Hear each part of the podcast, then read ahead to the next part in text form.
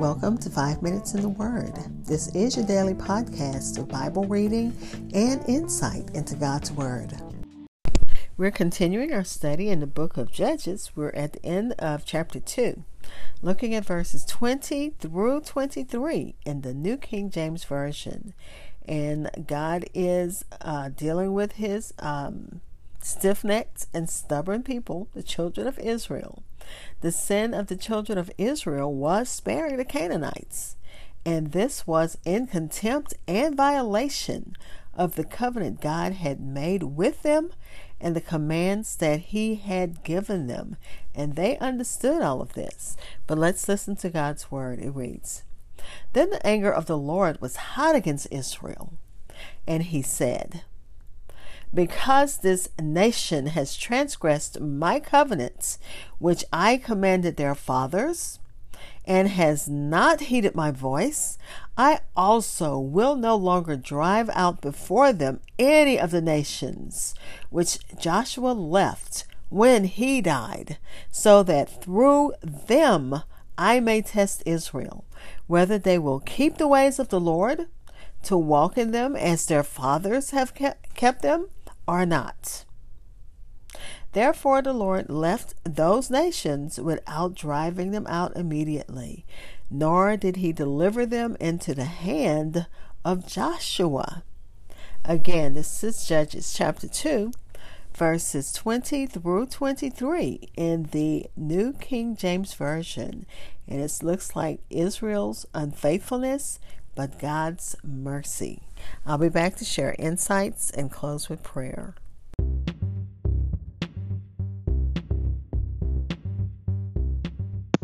This is Hope Scott. I am your host of Five Minutes in the Word, a daily podcast which spends a few minutes exploring God's Word. Thanks for listening, subscribing, and following my podcast.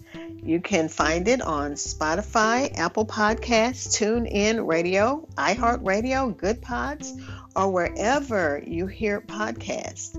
Also, please like and follow Five Minutes in the Word on Facebook and Twitter. Again, that was Judges chapter 2, verses 20 through 23 in the uh, New King James Version. God has given his children over to their sinful compromise. They were told to drive out the Canaanites. And every, uh, all of the tribes did partial, partially drove out the Canaanites. The tribe of Dan was totally unsuccessful because the people refused to leave. So they and the other tribes have the, uh, allowed the Canaanites to pay tributes to them. So again, it's a compromise. They're not doing what God told them to do. And because of that, the anger of the Lord was hot. And uh, the psalmist writes in Psalm number 90 He is not made all of mercy, as some dream, but can be angry. And who knows the power of his wrath? And that's one thing we don't want to find out the power of God's anger. And because his nation, because uh, Israel transgressed his covenant, uh, that relationship was severed, that it's broken, it needs to be uh, fixed. And of course, he's going to send judges who, again, they didn't want as spiritual leaders, but as just military leaders. But God's going to send them uh, leaders, none, you know, because they're going to cry, cry out for help. And God is, is saying, I uh, also will no longer drive out before you any of the nations which Joshua left. And Joshua gave instructions also. The angel gave instructions. They told the children of Israel specifically what to do, and they did not. They were not able to accomplish it. Israel wanted uh, the Canaanite nations around. So God gave them the worst punishment he could think of. He allowed it. He allowed the Canaanite nations to stay. And remember, he'd already told them they would be a stumbling block to you.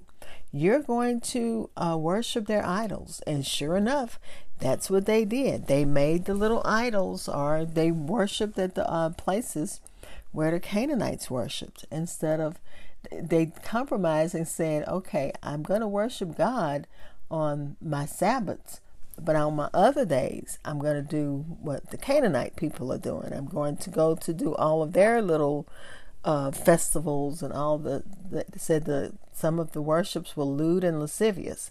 So I'm going to do all, you know, I'm going to do that, but I'm going to still be a Christian. Uh, well, we're Christians. I'm still going to be, uh, say, I'm a godly person. And you can't compromise with sin like that at all. God um, said that He would, He would not any longer drive them out any of the nations that were left after uh, Joshua's death. And after Joshua's death, little was done for a long time against the Canaanites. Israel indulged them, indulged them, and grew familiar with them, and therefore God would not drive them out because they were doing exactly the opposite of what God said to do. It's like hanging with what uh, bad company corrupts good morals. That's an example of that scripture.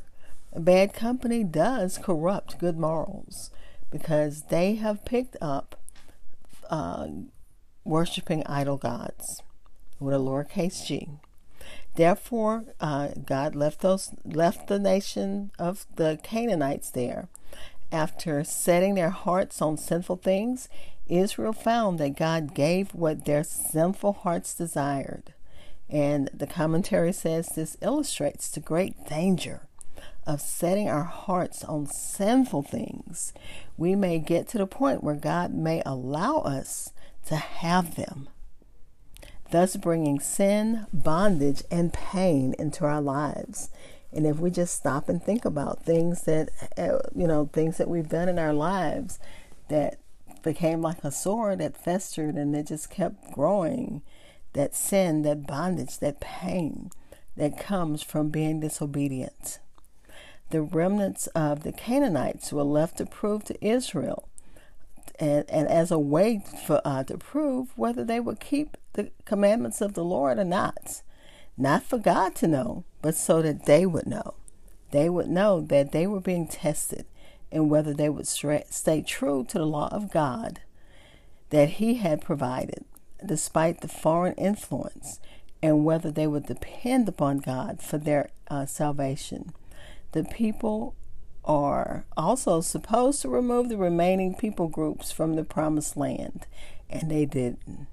Their punishment was that the Canaanites were spared, and so they were beaten with their own rod they were uh, not all delivered into the hand of Joshua while he lived.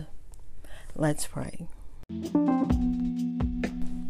Father, again, as we continue studying your word, help us to um, to glean, to understand your heart, to understand what you need us to understand, so that we aren't like the children of Israel who's been given multiple times. Well, we are like the children of Israel because God, you do give us so many times. You, um, you have, um, we have that same cycle where we do something wrong, we have face our judgment, face the punishment, ask for forgiveness, and you send deliverance. Father, we can say that, like the children of Israel, that's our path also.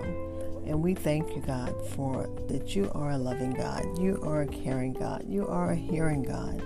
We thank you for that. We thank you that we don't have to uh, walk around with little idols in our pockets or around our necks or anything because we have you in our heart. We have your word hidden in our hearts. Father, we thank you for that. Thank you that uh, we don't have to have um, sinful things in our lives that brings uh, bondage and pain into our lives. Thank you for the Holy Spirit pointing out when we've gone astray. Thank you, God. And those who need you in a special way, we're praying for them right now. We're praying for the um, the war that's going on between the uh, Ukrainians and the Russians. I know it's been five weeks now. We're just praying for an end, God, a peaceful end, in the name of Jesus. And we're praying for uh, a peaceful end to conflicts all over the world. We're praying for peace, and we're thanking you in advance. Amen.